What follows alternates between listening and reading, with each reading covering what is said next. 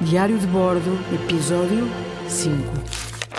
Ah, parece que foi ontem. Foi a 20 de setembro de 1519 que partimos rumo ao que viria a ser a maior odisseia da história do homem. Saímos de Sanlúcar de Barrameda e só paramos quatro dias depois no arquipélago das Canárias para nos abastecermos de carne, de peixe e de lanha. Sabes, naquela época não havia frigoríficos, por isso os alimentos frescos, como a carne e o peixe, eram banhados a sal para se conservarem durante mais tempo. A grande viagem de Magalhães.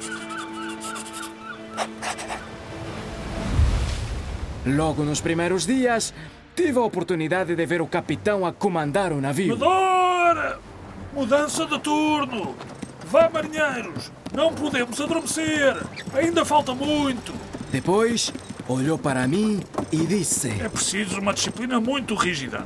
Não é fácil manter unidos cinco navios que não andam à mesma velocidade, por causa dos diferentes pesos que carregam. Vamos, mas é trabalhar. Está na hora do novo turno, já disse! A tripulação revezava-se em turnos. O primeiro é ao anoitecer, sob as ordens do capitão, que depois ia descansar. O segundo é a medora. Medora significa meia-noite. Durante a noite, os navios acendem as tochas, chamadas de faróis, para mostrar onde estão ou para assinalar as mudanças de velas ou de rumo. Foi numa dessas mudanças que passamos ao largo do arquipélago de Cabo Verde, que pertencia à coroa portuguesa. A nau Trinidade, que era minha e do capitão, ia sempre à frente para marcar a sua localização.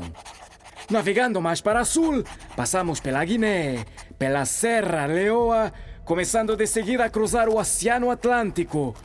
Um oceano tão azul, belo, belo, belo. Ah!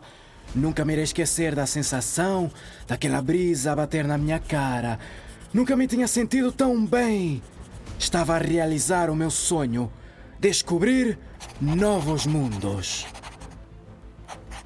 Entretanto, caiu a noite. Tudo a dormir.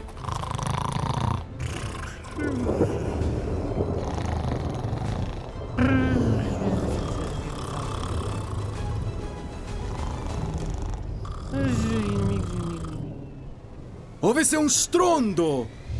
Mamma mia! Era uma grande trovoada, com feixes de luz que batiam nos mastros, iluminando o barco inteiro. Fui logo acordar o capitão. Capitão, capitão!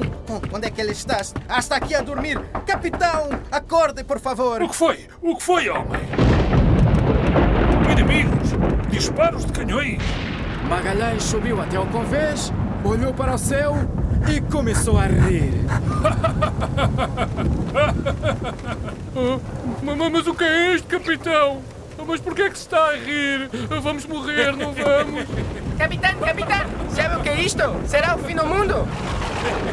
Ai, ai, ai, madre minha, que medo! Já, já sei, são os deuses a dizer para nós regressarmos. Só pode ser. Homens, calma, calma! Não são nada inimigos, nem deuses a atacar-nos. É apenas uma trovoada. Isto só acontece aqui, nesta zona. Chama-se Fogo de Santelmo.